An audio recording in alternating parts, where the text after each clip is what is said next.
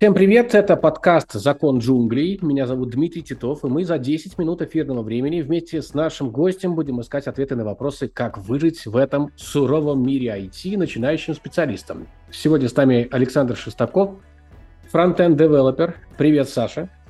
Привет. Э, от тебя приветствуются железные аргументы, пинки под зад нам нашим угу. и мотивирующие острые словечки, дерзкие лайфхаки и так далее, и так далее. Погнали! Слушай, ты захотел стать фронтендом и пошел на курсы в IT-школу MyFreedom, насколько я знаю твою историю. А, как тебе удалось потом войти в IT и перейти вот вообще в разряд э, айтишников? Вот что самое интересное.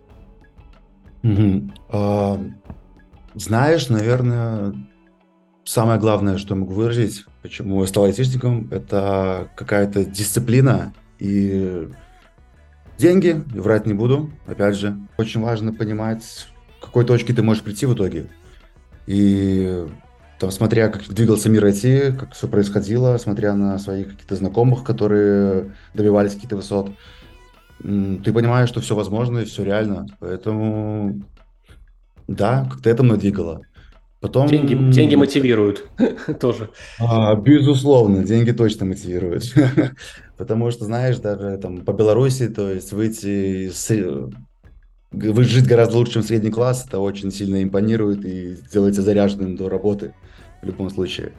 А, очень важно, опять же, в какой команде ты работаешь, над какими проектами ты трудишься, какие твои вообще жизненные ценности, позиции, с чем ты хочешь работать. Понятно, что на первых этапах там ты не хочешь, там сильно не выбираешь э, там проекты и все такое, но потом, не знаю, там, знаешь, люди творчества, они стремятся к таким проектам, там, люди, которые хотят работать, не знаю, там, в банковских доменах хотят, ну, делают другое.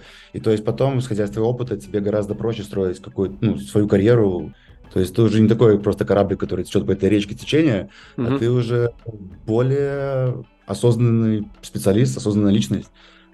Сколько вот. времени прошло от того, как ты пошел на курсы и получил первый офер вообще? Стал, можно сказать, пол, полноправным айтишником? Полтора года у меня прошло на все это дело. А, но, опять же, хочу сделать поправку. У меня была основная работа, которая не была не связана с IT, которой я уделял достаточно много времени. И так как знаешь, что путь какой-то кажется немножко призрачным, ты откладывал. Уже меняя компании, я смотрел на людей, которые с нуля при большой мотивации там за 6-7 месяцев полностью проходили то, что, на что у меня уходило полтора, даже два года, когда я уже проработал в какой-то там первой компании своей. То Понятно, есть... у тебя время съедала еще основная работа, а, да. Плюс, скажи мне, вот многие, те, кто заканчивают курсы, для них какой-то есть затык, что вот прям как найти работу, где они теряются. Как у тебя это удалось? Расскажи. А, после курсов я очень много времени посвящал своим каким-то личным проектам, то есть сделал какие-то базовые задачи с, таск, там, с таск-менеджерами, не знаю, там писал какие-то маленькие игры для себя, а, находил информацию в интернете, что, что там требуется на рынке сейчас, какие запросы вообще у компаний, и в таком ключе, то есть разбирался с базами данных, по сути, там, джуниору разработчику это не нужно знать, но я хотел, то есть покрывать какую-то большую, большую область, я не знаю, да, в этом ключе. Сам себя и... прокачивал, получается, да? Да, да, да, да. А, то есть, знаешь, даже там, когда у меня уже была работа, уже вроде даже второе место работы я сменил, то есть мне было интересно заниматься, я писал какие-то проекты для себя, мне интересна музыка. Я там писал на сайт SoundKick, просил не дать мне бесплатную опишку, чтобы я вот просто для своего выпускного проекта вот, делал такие вещи, то есть работал с разными библиотеками, то есть просто чтобы быть в курсе того, что происходит и Любой работодатель ценит э, твои как узкопрофильные знания, так и твои знания в сфере в общем. То есть там понятно, что большинство разработчиков, большинство компаний требуется, не знаю, допустим, это React-разработчики, но все хотят знать, э, все были бы довольны, если ты работал и с Vue, и с Angular, и чтобы ты знал их отличия, и почему один привилегирует, привилегирует над другим угу. в таком ключе. Ну, то знаешь, есть, видишь, вот мотив, мотивируют не только деньги, тебе должна нравиться твоя профессия, то есть как бы ты понимаешь, что ты можешь получать больше, выше, чем по рынку в той же Беларуси, там, в странах СНГ, но тебе должна нравиться профессия, ты не можешь себя заставить стать айтишником, вот, мне кажется, правильно? Да, Да, безусловно. То есть есть плюс в этой профессии, да. То есть ты работаешь, как правило, с умным коллективом, с интересными людьми, с большим э, количеством фишек, которые тебе там могут дать компания. Это там, английский язык, страховки, там, не знаю, там какие-то мероприятия, много ты найдешь интересных людей. Но есть и минусы. То есть если ты приходишь туда только ради денег, э, будь готов к какому-то выгоранию. Всегда ну, есть, да. есть этот аспект. То есть я с ним столкнулся и блин, это такое себе. И выбираться с него тоже сложновато. Поэтому будьте готовы, что нужно быть готовым, что всякое может случиться. Ты сам себя прокачивал, это круто, но вспомни тот момент, как ты получил этот офер. Э, есть много информации в интернете, или как, или ты самоуверенность, плюс еще, плюс еще вот эти самопрокачка. Все факторы сложились? Вот расскажи, как, сколько раз ты проходил собеседование и как тебе все-таки удалось? У меня было, наверное, 4, может, 5 собеседований до оффера. То есть э, я не смотрел на информацию в интернете, у меня не было никого из знакомых, кто занимался фронтендом вообще. Я такой, я выучил какой-то кусок объема информации, я пошел на собеседование. Мне там поспрашивали, я понял, что ага, вот тут я обделался, идем дальше. Просто для меня очень важно, то есть э, давать себе пинков под зад. Не знаю, может догружаться.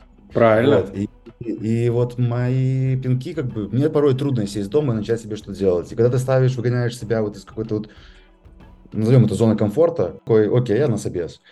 А, а он такой, я поучу, что, что почитаю, типа, нет. Когда ты приходишь на собес, ты понимаешь, что, ага, да я тупой, и как бы это такая реальность этой специализации, э, специальности, что ты будешь признавать себя тупым постоянно. А какие ты можешь дать советы? Вот что все-таки нужно, как, что нужно знать, какая основа должна быть, чтобы идти на собес хотя бы так, в твоей сфере? Эм, в моей сфере должна быть крепкое понимание JavaScript. Для джуниора, то есть нужно знать базу, очень крепко знать базу. Как правило, база — это все то, что предлагают IT-курсы. И как бы не просто пройтись по этой базе, а понимание. То есть очень много, то есть я считаю, что курсов до конца может быть недостаточно порой. Должен смотреть какие-то видеомоменты. Очень много информации, которая разжевывается очень сильно. Очень много идет времени на самообучение. Так. Вот. А, это первое, то есть JavaScript. А, должен определиться человек с обязательно с фреймворком, на котором он собирается работать. Потому что знание какого-то фреймворка — это минимум 70% то есть твоего успешного прохождения интервью, потому что никто сейчас не пишет на чистом JavaScript. Вот. И как JavaScript разработчик должен понимать, как работает браузер минимально хотя бы junior, то есть какие процессы там двигаются, за счет чего формируются запросы, а, в таком ключе все, да. Ну, это вот прям основное. Английский, мы с тобой говорили еще про английский, конечно. А, английский это невероятно важно. То есть, если ты, как бы, опять же, а, много заказчиков, это СНГ рынок, безусловно, много. А особенно в текущих реалиях, то, что происходит, типа, есть. Угу. Но очень много, то есть подавляющее количество заказчиков, проектов, интересных проектов, проектов, которые дают тебе классное развитие, очень классно, это, к сожалению, или к счастью, английские проекты. Ан- э, проекты с англоговорящими людьми. И okay. поэтому английский нужно знать ну, на каком-то базовом уровне хотя бы чтобы излагать свои мысли ты мог, то есть, потому что и понимать, о чем говорят носители языка, либо просто люди, которые владеют языком. А у меня okay. была большая проблема. Я когда находил первое место работы, то есть мне там английский не требовался. Я начал учить его там только в 2020 году. И потом, знаешь, я заставил себя влюбиться в язык, то есть также заставил себя где-то влюбиться в программирование. Мультики, подкасты, читать книжки, то есть, ну, теперь достаточно, ну, то есть я считаю, что за три года у меня достаточно хороший уровень языка, то есть ну, я могу спокойно проходить интервью на них. И, то есть вы должны полюбить еще язык, потому что это не только для работы важно. Это, слушайте, я там познакомился с классными людьми помимо работы, и потому что английский язык это, это отличная коммуникация, которая дает тебе огромный толчок не только в твоей работе, а вообще во всем.